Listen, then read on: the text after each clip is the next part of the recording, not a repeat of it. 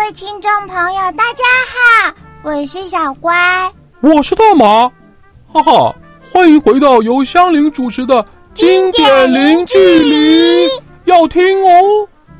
哇，我觉得这一集有你们的声音真的是好多彩多姿哦。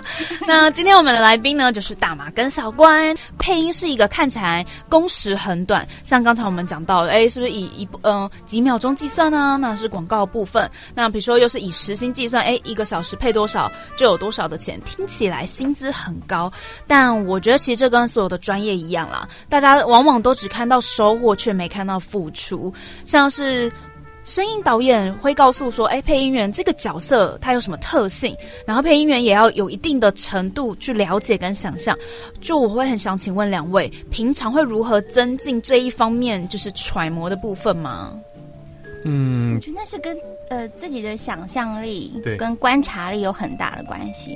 像我们两个有时候出去，就是我们在餐厅吃饭，我们都会偷听别桌客人和他们在吵架或者在聊天。在生活当中就是多观察你的生活周遭发生的事情，小朋友是怎么说话的，奶奶带小孩子去公园，奶奶是怎么跟小孩子沟通的。当配音员这个工作，你必须要能够观察周遭所有发生的事情。还有就是对配音的角色既定的认知转化成自己的反应，意思就是可爱的小女生大概就是这样的方式，大妈大婶大概就是那样的方式，你会变成自己的反应。你到时候看到这样的角色，这样的稿子，你就是这样的反应去表现。只是声音导演会告诉你的是微调，你可能再泼辣一点，或者你再收一点。但通常我们自己在揣摩角色的时候，都需要先放，因为刚刚讲不要脸嘛，你要先放，你从放到收比较容易。如果你是一个放不开的人，你一开始是很收的，你要放就很难。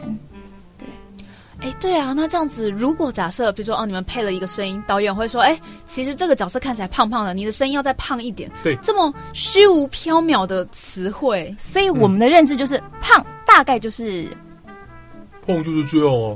我们的认知是这样，胖大概就是我们觉得胖是这样嘛。对，可是也有他明明很胖，可是他声音并不是很胖，相对的很胖，他不是像胖虎那样大熊不要跑，他不是这样子的。也有的胖子是我是个胖子，也会有，我们也会出现嘛，跟着原因或是跟着这个声音导演的设定。那刚刚讲再胖一点，我们的认知我们的反应可能就是我嘴巴再圈一点，再多一点这种齁的音。本来是这样嘛，对，本来是这样胖胖的，好胖一点，胖胖的，对，就胖一点，就用这种方式。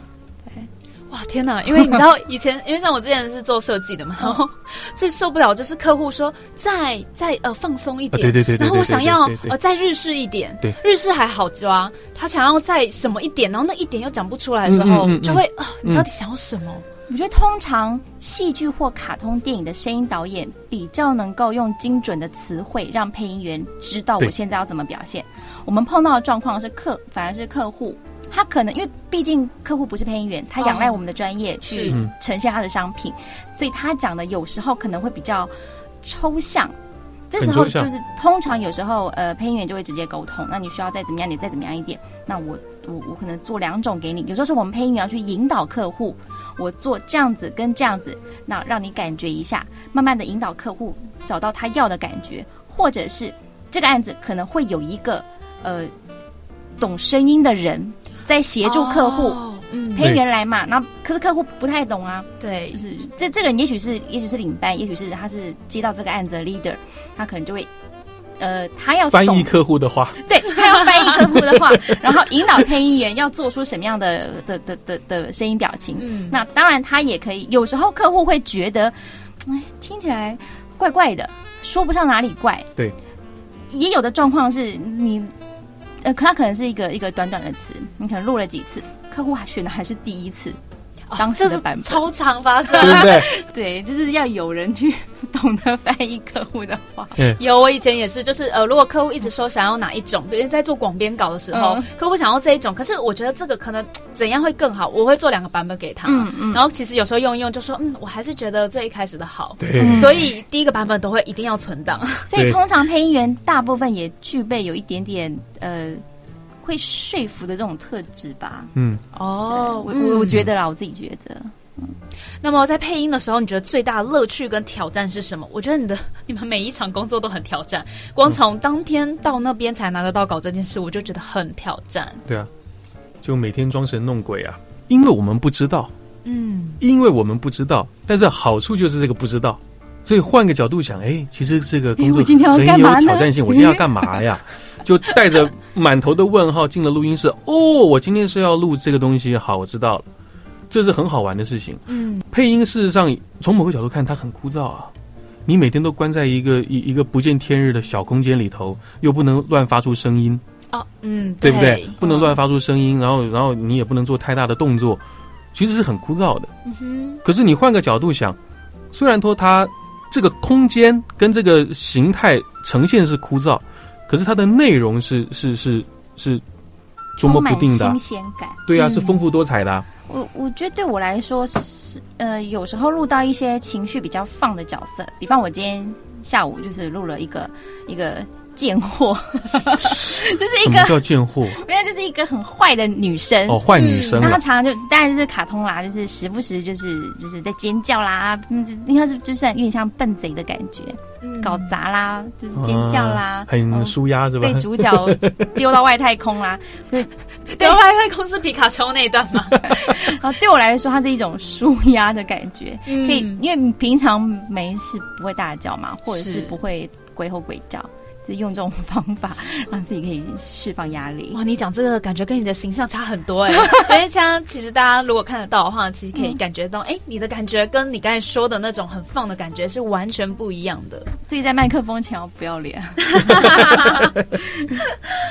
那担任配音员到现在一定有碰到啦，但是有什么困难或有趣的事是让你们印象深刻的？困难啊，一开始因为我们一开始一定只会用自己的这个我们刚刚讲的本嗓去诠释角色。那他今天给我一个比较年纪大一点的年长的老成稳重的角色，我那个声音抓不到，我抓不到了，糟糕了。那我就去请教我的老师，那有些前辈我就去揣摩，我甚至去把他们的那些片段都抓来听。可是揣摩很久揣摩不到，那个时候我就很困难了。那后来也是慢慢的就是多听多模仿。其实我们配音最早一开始是模仿，就像小哥刚刚说的，我们在跟班的时候，在刚刚初出茅庐的时候，我们事实上是在偷我们旁边前辈他们的诠释方式。他这个声音好老，可是他本身声音不老，我就歪个头看一下他怎么老，他是嘴型的变换吗？还是他换了一个发声发音的方法？那后来我就慢慢去揣摩，原来我可以把嘴稍微歪一点，然后气虚一点，可能这个声音就会老一点了。好，我抓到了啊，太好了，这个以后就为我所用了。对，我觉得很重要的是配音员会经过观察，一定要观察，转化成自己的方法，一定要观察。那有趣的事情嘛，讲一下好了，就是我一个反应可以录2个小时。哈，什么意思？对，我刚开始的时候，我一个反应，我录一个划船的人，我是一个划船的人，那我的工作就是拿一个在一个小竹筏上面摆渡，我是个摆渡人。我的台词只有这样子而已，就是一个用力撑船的反应，把船撑开，撑离岸边。这一个声音我录了2个半小时。这怎么会是趣事呢？这应该是印象深刻，印象深刻，而且现在再也无法做到了，够惨吧？对不对？而且现在如果让他再用撑船那个这个气声，让他录2个小时，他可能就会翻桌了。我就被当时的声导这样子来回的从录音室里面叫到外面，里面叫到外面，里面叫到外面，我就来回这样子，因为他要跟我讲那个应该要怎么用力，怎么样进到那个戏里面。我们讲入戏嘛，对，演员要入戏，声导演也要入戏，怎么入戏？讲了2个半小时，我只录了一个声音。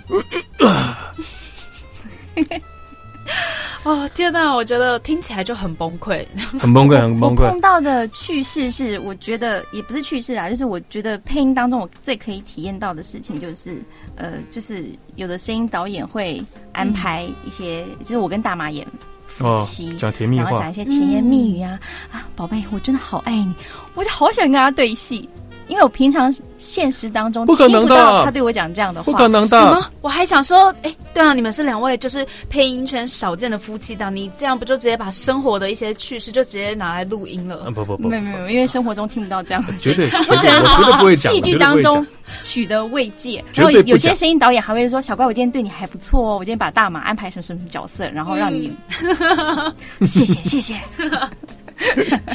利用戏剧的方式讲说他平常不会讲的话，对，宝贝，我真的好爱你啊，什么之类的。有时候我在家，我跟他说：“哎、欸，你可不可以说我爱你？”他说：“不要，不可能。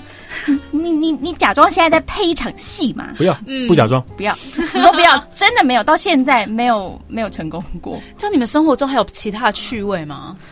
其他的趣味有啊，还是会有啊，就是不要讲这些甜言蜜语很肉麻的东西就好。他不是那样个性的人啊，对，我不是这种个性的人，他是刚毅木讷。对，我刚毅木讷，我话非常少，好啦，那么节目也来到最后了，那最后就是想请你们以配音员的角度来给，就是你觉得刚踏进配音领域的后辈有哪一些建议可以给他们吗？嗯，小乖，一定要有热忱，因为我当初就是。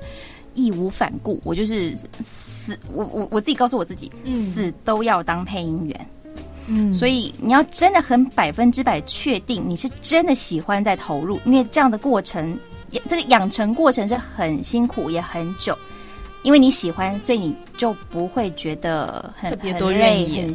对，那没有庞大的这种热忱是撑不下去的。应该就是不断的练习吧，因为经过配音训练以后，你大概已经知道。配音工作你要往哪个方向去精进自己了，是，所以就是不断的练习，等待机会，耐下性子，不要患得患失，耐下性子多练习是最重要的。好了，那今天的节目非常感谢两位的到来，我们下周见喽，拜拜。